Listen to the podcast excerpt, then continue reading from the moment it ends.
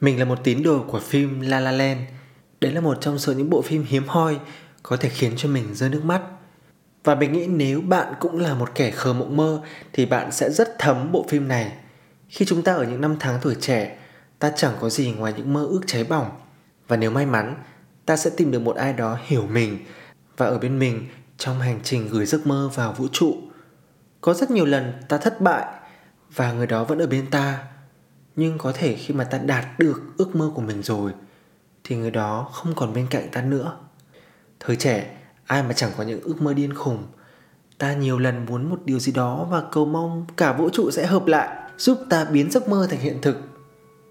Nếu như trong tập đầu tiên của series Một Mình Ở New York, mình nói về chuyện mình đã biến một giấc mơ to lớn trong đời, giấc mơ Mỹ, thành hiện thực sau ba năm chờ đợi, thì hôm nay, trong tập cuối cùng khép lại series này, mình quyết định sẽ đưa các bạn đến một chân trời khác ở nước Mỹ, cách New York mười giờ bay.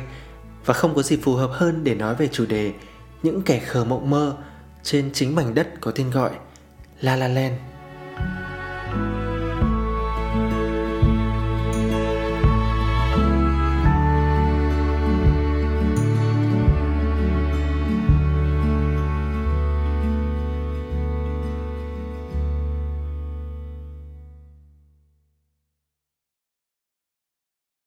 Mình có giấc mơ Mỹ. Cũng như rất nhiều người có giấc mơ này, nhưng mà giấc mơ Mỹ của mình chỉ dừng lại ở việc là mình muốn đi đến đất nước đó. Mình muốn đến những nơi mà mình từng khao khát được đặt chân đến qua những thước phim, được xem khi ở nhà, chứ không phải là một cuộc đổi đời ở một đất nước cách quê hương mình nửa vòng trái đất. Mình có một hành trình trải nghiệm ở bờ Tây nước Mỹ với một công ty du lịch trước khi mình tách đoàn để ở lại trung tâm của Los Angeles, chính là vùng đất La La Land đó. Điểm đến cuối cùng trong cái hành trình ở bờ Tây nước Mỹ là ở đại lộ danh vọng. Và mình chia tay mọi người ở đây với một cái vali hai mươi cân rất là to. Và mình tìm đường chui xuống nhà ga metro ở ngay đại lộ danh vọng này. Mọi người cứ hình dung là đeo một cái ba lô này, xách một cái vali rất nặng, nhưng mà thang máy hỏng và cái nhà ga này nó sâu hoắm ở dưới lòng đất ấy, thì nguyên cái việc mà bê đồ xuống thôi mình đã cảm thấy rất là mệt rồi. Và vừa đặt chân xuống cái nơi sâu hun hút ở dưới lòng đất đó thì mình cảm thấy rất là bất ổn. Dưới này có một vài người da màu và chỉ có bóng của họ thôi. Họ mặc quần áo cũ trông như là người vô gia cư á, thậm chí nó còn bốc mùi lên nhá. Và họ nhìn chằm chằm về phía mình. Thế thì với một cái người mà lần đầu đi tàu điện ở bên bờ Tây này thì mình đã tuân thủ rất là nghiêm túc bằng cách là mình bấm mua vé ở trên cái máy mua vé tự động ấy. Mà ở đây không có cảnh sát, không có một cái người nhân viên hướng dẫn nào như là khi chúng ta đi tàu điện ngầm ở các nước châu Á đâu. Thì mình cũng phải móc tiền ra này, nhét tiền vào trong khe này, xong rồi bấm bấm. Mà vừa bấm thì mình đã biết là ba bốn cái người da màu đấy đang đứng ở sau lưng mình rồi. Và các bạn biết họ nói gì không? Họ nói là tao có thể mua vé cho mày, nhưng mà mày đưa tiền cho tao. Thế bây giờ một thân một mình đứng ở đấy với cái vali to đùng, không có một bóng người nào khác ngoài những người da màu ở xung quanh và đến vòi tiền mình. Lúc đấy mình sợ chứ các bạn, tại vì mình chưa bao giờ bị bao vây bởi nhiều những cái người như thế. Mà họ bốc mùi lên, xong rồi trông họ cao to, trông họ rất là đáng sợ. Lúc đấy mình nói là để yên, để yên cho tao. Tức là tao muốn tự trải nghiệm cái này một mình. Tao là khách du lịch và tao sẽ đi ngay khỏi đây. Thì mình cố thao tác thật là nhanh trong cái sự hoảng sợ đó. Nhưng mà cái tôi cứ nói là không cần đâu, mày cứ đưa tiền cho tao. Thế đang trong cái cơn gọi là lo lắng hoảng sợ đấy thì có hai người là người Mexico, thì họ lao xuống và họ nhảy cái vèo một phát qua cái chỗ mà xuất vé luôn các bạn. Tức là sau này mình mới hiểu là ở bên Los Angeles này, người ta nhảy thẳng vào trong tàu điện ngầm chứ người ta không mua vé, tại vì không có người soát vé. Thế là mình cũng cố là lao theo người ta. Nhưng mà trong cái khoảnh khắc lao đấy thì các bạn biết là cái vali của mình to đến mức mà nó Nó kẹt lại cái khe mà soát vé đó nữa. Thế là mình lại phải bưng nó lên, xong rồi nhảy qua và kéo nó qua. Nói chung là trong một cái sự hoảng loạn, bất an trong người như thế, và cố gắng là tràn vào bên trong nơi mà đứng đợi tàu. Và mình mới biết, đến đây mình mới biết là ở vùng đất này người ta mệnh danh là có những cái con zombie sống đi lại bằng xương bằng thịt. Các bạn hình dung các bạn xem những cái series phim về zombie á, thì bạn sẽ tưởng tượng là ngoài đời có thật như thế luôn. Thì đấy chính là những cái người mà sử dụng cần sa, sử dụng chất kích thích đến cái mức độ mà não của họ đã bị phá hủy rồi. Họ không còn là con người bình thường nữa. Và họ cứ vừa đi ra ngoài đường, họ lôi thôi lếch thách, họ bới thùng rác, họ chửi bới, họ phóng uế bừa bãi. Rất rất nhiều cái cảnh tượng đấy luôn. Mặc dù thành phố rất là văn minh to đẹp, câu chuyện nó đối nghịch như thế khiến cho mình cảm thấy ở nơi này mình không thể quay phim nhiều và mình không ra đường sau bảy giờ tối các bạn. Ở trong cái khách sạn mình ở mà mình còn sợ, chứ đừng nói là bước chân ra ngoài đường. Và đi ra đường vào ban ngày mình cũng sợ luôn. Bởi vì nếu như các bạn đi đến bờ Tây nước Mỹ mà các bạn ở những cái vùng như là ví dụ như khu cộng đồng người Việt và bạn có người thân ở đó, người ta có xe hơi, người ta đưa đón bạn thì nó là câu chuyện khác. Còn đây đi theo cái kiểu traveler mà đi một mình á, thì đủ các thể loại trên trái đất này mà nó có thể ập vào mắt bạn. Mình lấy ví dụ nhá, ở ngay trước cửa của Apple Store thì các bạn biết là Apple họ luôn luôn thuê những cái mặt tiền sang trọng nhất để họ mở cửa hàng. Mà trước cửa hàng còn có những cái hiện tượng về zombie như thế. Nghĩa là mọi nẻo đường bạn đều thấy hút chích, bạn đều thấy mùi cần sa nồng nặc, bạn đều cảm thấy có những ánh mắt đang dõi theo bạn. Thế mình thử hỏi các bạn, ở nơi như thế làm sao mình dám vác một cái máy quay, mình quay những cái thước phim giống như là một mình ở New York được. Trong khi trước khi mà mình đến đây mình hình dung là đây là vùng đất của những thiên thần. Thì có một hôm mình dùng bữa trưa, là bữa trưa tự chọn trong cái siêu thị có tên gọi là Whole Foods. Thì mình muốn quay lại những cái thước phim mà nó có cái không gian ngồi ngoài trời một chút xíu. Và mình chỉ ngồi ở đấy được khoảng ba phút thôi để quay được một vài phân cảnh, là sẽ lại thấy những cảnh tượng zombie đi ngang qua, khiến cho mình ngay lập tức sợ quá phải bưng đồ ăn vào trong nhà để ngồi. Không phải là các bạn nghĩ là mình không làm gì những cái nhân vật đó thì là mình sẽ không sao đâu các bạn ạ. Vì chính mắt mình đã thấy một cái cô gái, cô này cũng là người, tức là người Mỹ, người da màu, đi lại bình thường đang gọi điện thoại. Và đi qua một cái thằng khùng kia, thằng đấy nó là người mà cũng thuộc dạng là phê cần ấy, nó đang bới thùng rác. Thì cô đi ngang qua và nó quẳng cả cái bao rác khổng lồ vào người cô này. Và cô này rơi luôn cả cái điện thoại xuống đấy và bỏ chạy. Và người ta là người Mỹ, người ta còn sợ hãi kinh hoàng như thế. Thì mình mình không biết là cái chuỗi ngày ở cái thành phố này nó bao giờ nó sẽ kết thúc. Tức là nó đáng sợ đến như thế. Nó gợi cho mình một cái cảm giác vô cùng to lớn về sự phân hóa giàu nghèo, về những điều xa hoa lộng lẫy và tột cùng của khổ đau trong đời sống một con người. Đấy chính là ấn tượng đầu tiên của mình về La La Land. Mình có một mơ ước được đến thành phố tuyệt đẹp này, nơi đã quay bộ phim mà mình rất là yêu thích. Và nó nhức nhối trái tim mình một thời luôn ấy. Để rồi mình té ngửa và có những cái trải nghiệm nó không mấy thân thiện như thế. Thế mới thấy là có những câu trả lời cho mơ ước của chúng ta mà nó không hề giống như cách ta tưởng tượng. Có những sự thật trần trụi khiến cho ta sụp đổ một cái khao khát cháy bỏng nào đó bên trong con người mình. Đứng trước một cái ước mơ to lớn thì chúng ta không thể nào biết kết quả của nó. Và việc rơi vào những cái sự hụt hẫng như vậy, nó để lại cho mình những cái bài học là đôi lúc chúng ta cần phải sống thực tế hơn. Mơ mộng thì không có gì là sai trái, nhưng mà người lúc nào cũng ở một tầng mây lơ lửng thì khi mà bị kéo xuống mặt đất sẽ rất là dễ tuyệt vọng. Trong phần tiếp theo của podcast, mình sẽ nói về khi vũ trụ từ chối trả lời. Trong cái chuỗi thời gian ở Los Angeles, mặc dù là mình rất là sợ cái đoàn tàu metro mà đi đến ga ngầm Hollywood, nhưng mà đó lại là cái điểm mà di chuyển đến rất là nhiều nơi, nên mình có nhảy lên nhảy xuống cái tàu đấy nhiều lần. Buổi sáng ngày hôm đó thì mình tìm đường để trekking lên một cái nơi mà rất là nổi bật ở thành phố này. Đó chính là đỉnh núi mà có gắn cái chữ Hollywood ấy. Vâng, mình đã dậy từ rất sớm để đi lên đây. Thì con đường trekking lên trên cái đỉnh núi này mất khoảng hơn một giờ đồng hồ đi bộ. Và mình xin nói thêm về cái câu chuyện phân hóa giàu nghèo ở nơi này á. Thì nếu mà bạn cứ đi qua những cái gầm cầu hay là những nhà ga tàu điện ngầm, bạn sẽ thấy những cái cảnh tượng hẩm hiu về số phận con người.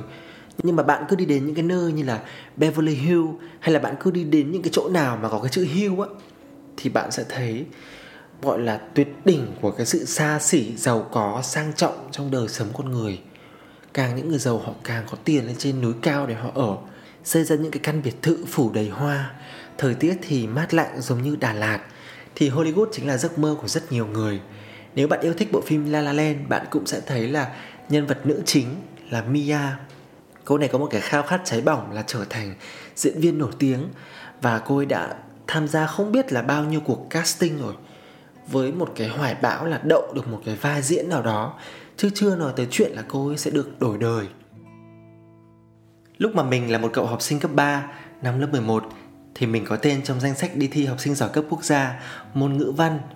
Cái lúc mà mình biết là mình có tên đi thi rồi thì ngày nào mình cũng ôn luyện một cách dữ dội luôn.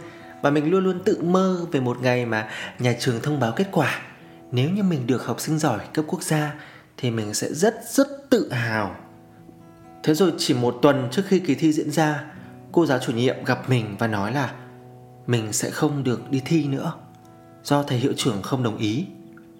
Vì thầy hiệu trưởng nói rằng học bạ của mình có điểm các môn tự nhiên vào năm lớp mười không được tốt, nên là quyết định không cho mình đi thi học sinh giỏi môn ngữ văn. Mình rất là ngạc nhiên, nhưng mà trên tất cả nó là sự bẽ bàng. Từ lúc mình là trẻ con, mình đã có rất nhiều mơ ước bị chôn vùi như vậy. Mà phàm là có những chuyện nó đáng phải quên đi, nhưng mà nó sẽ đọng lại mãi để ta không bao giờ có thể quên được. Dù cho ở trên nhân loại này thì cũng chẳng ai biết là bạn từng tồn tại cái mơ ước đấy, nhưng mà việc bạn bị vũ trụ khước từ một cái mơ ước, nó mang đến hổ thẹn, nó mang đến một chút buồn, một chút ấm ức và rất nhiều chút khắc khoải đến hết phần đời còn lại. Hôm đó là một ngày rất là âm u ở Los Angeles, và mình đã ngồi trầm ngâm, phóng tầm mắt ra xa, nhìn ra quang cảnh mênh mông của thành phố này, thấy rất nhiều những tòa nhà chọc trời, trực thăng bay không ngừng nghỉ ở trên đầu. Và trong thành phố này có rất nhiều những mảnh đời khác nhau. Những người nổi tiếng nhất, giàu có nhất, thành công nhất thế giới cũng sống ở đây. Và cũng có rất nhiều những bóng ma vật vờ sống ở thành phố này. Cái điều này gợi cho mình một suy nghĩ là không biết là chúng ta sinh ra ở trên đời này á, thì chúng ta sẽ thuộc vào cái nhóm nào trong xã hội này. Bởi vì có rất nhiều người chắc chắn là họ không muốn họ rơi vào một cái tầng lớp là gọi là dưới đáy xã hội, nhưng mà mọi thứ buộc họ nằm trong cái nhóm đó. Liệu chúng ta có thể thay đổi số phận của mình hay không? Liệu chúng ta có thể nghĩ rằng một ngày nào đấy chúng ta sẽ giống như Mia, được vũ trụ lắng nghe cái mơ ước của mình và biến mình chạm tới cái giấc mơ đó? Hay là sau này chúng ta sẽ mãi mãi chỉ vật vờ, nhàng nhàng ở trong cái tầng lớp mà vốn dĩ mình đã thuộc về và không thể thoát ra được? Trong phần ba của podcast, mình sẽ nói về ta là ai giữa vũ trụ bao la. Thì vào một buổi sáng đẹp trời, mình đã tìm đường đến cầu cảng Hermosa, nơi cũng có những cảnh quay kinh điển trong phim La La Land, mặc dù nơi này rất là xa trung tâm lờ a. Và để đi đến được đây thì mình sẽ phải đi hết một cái lai tàu dài, sau đó thì chuyển qua đi Uber. Ở trong phim La La Land thì nhân vật Sebastian có một cái mơ ước là sau này anh ấy sẽ có một quán bar của mình để chơi nhạc jazz, và anh ấy sẽ được thể hiện cái tài năng, cái niềm đam mê của mình với piano. Và đúng là anh ấy cũng làm được cái giấc mơ đó, nhưng mà đến khi mà làm được thì anh ấy cũng mất đi cái người con gái mà anh ấy từng gắn bó. Và bài hát nhạc phim City of Stars cũng là một cái bài hát mình nghe đi nghe lại rất nhiều lần, nghe trong mỗi đêm trước khi mình đi ngủ, nghe đi nghe lại trên cả đường mà mình đi làm. Và bây giờ, ngày hôm nay khi mà đến nơi này, mình lại nghe cái bài hát đó. Mình không thể tin được là mình đã được đến nơi này, nơi mà Sebastian đã từng đứng sau một buổi tối, với những ánh đèn lấp lánh, với bầu trời màu tím, với quang cảnh những ngôi nhà phía sau lấp lánh ánh đèn. Nhưng mà có một sự thật trần trụi là đấy là câu chuyện Hollywood dựng lên, còn cái cầu cảng này thực ra chẳng có ánh đèn nào cả. Và ở ngay gần cầu cảng thì có một quán bar là nơi mà Mia và Sebastian từng đến.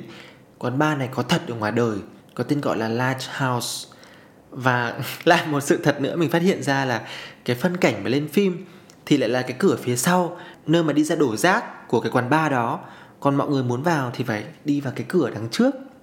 Đúng là trên phim thì chúng ta không thể đoán được điều gì cho đến khi mà tận mắt mình đến đó và chứng kiến.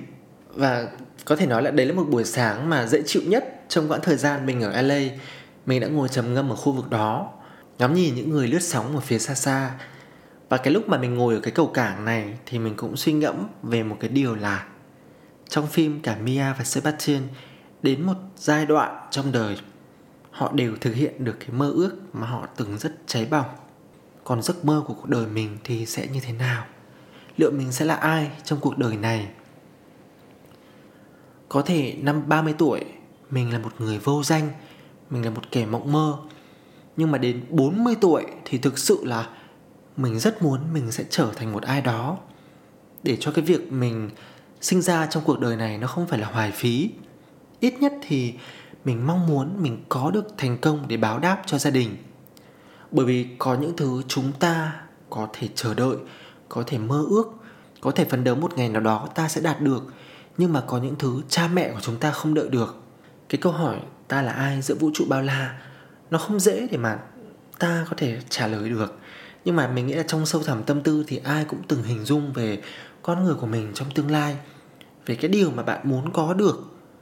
Và bằng chứng là có những người họ biến được cái suy ngẫm đó thành hiện thực.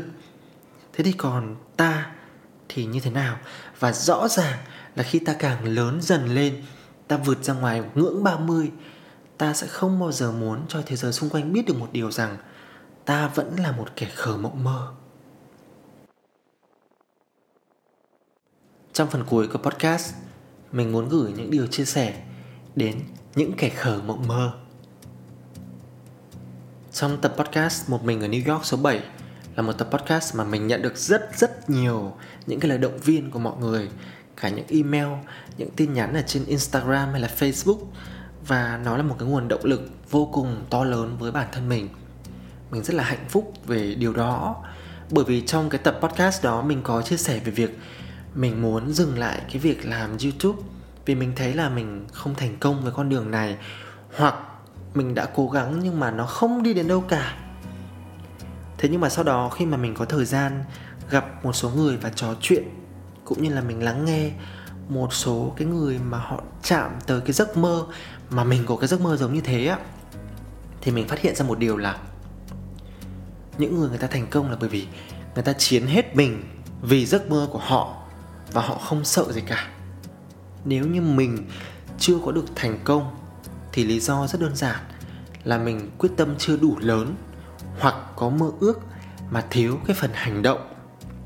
Thông thường thì chúng ta hay đổ lỗi là do mình bận thế nọ, do người kia người ta có nhiều tiền, người ta được người thân hỗ trợ, hay là họ không phải đi làm mưu sinh, họ chỉ phải tập trung cho cái giấc mơ đấy thôi. Nhưng mà đấy là suy nghĩ của ta. Còn có những con người mình gặp thật, mặc dù họ rất giàu, họ có gia đình hỗ trợ phía sau, nhưng họ xác định một cái mơ ước to lớn trong đời thì họ coi bản thân họ chỉ là con số không thôi. Và tất cả suy nghĩ, thời gian, tâm huyết trong ngày họ đều hướng về cái mục tiêu đó. Thế thì chúng ta chỉ cần trả lời một câu hỏi rất đơn giản là ta đã dám sống hết mình vì cái ước mơ của cuộc đời mình hay chưa mà thôi. Thế thì nếu như bạn đã quyết tâm hết cỡ rồi mà bạn vẫn không đạt được cái mơ ước nào cả, thì mình nghĩ là cũng không có cái gì phải gọi là quá đáng trách hay là tiếc nuối. Bởi vì là bạn đã nhìn thấy phía cuối của con đường này, và trong lúc mà bạn đi chắc chắn là sẽ có những cái ngã rẽ khác nó đã hiện ra một một trước mắt. Đôi khi là bởi vì ta tập trung cho cái ước mơ đi lên đến đỉnh cao đó mà vô tình ta bỏ qua cỏ dại ở ven đường. Nhưng đó mới là cái mà ta phải tập trung vào. Hành trình ở nước Mỹ cho mình cái nhận thức về điều đó rất là rõ ràng. Đấy là bạn cứ đi thì bạn sẽ đến. Nếu vũ trụ không trả lời bạn cách này thì sẽ cho bạn những tín hiệu ở một con đường khác. Và đôi khi cái mà ta tìm kiếm nó lại đang ở rất gần mình, chỉ là ta có nhìn vào nó và dám đón nhận nó ở ngay cái khoảnh khắc đó hay không mà thôi.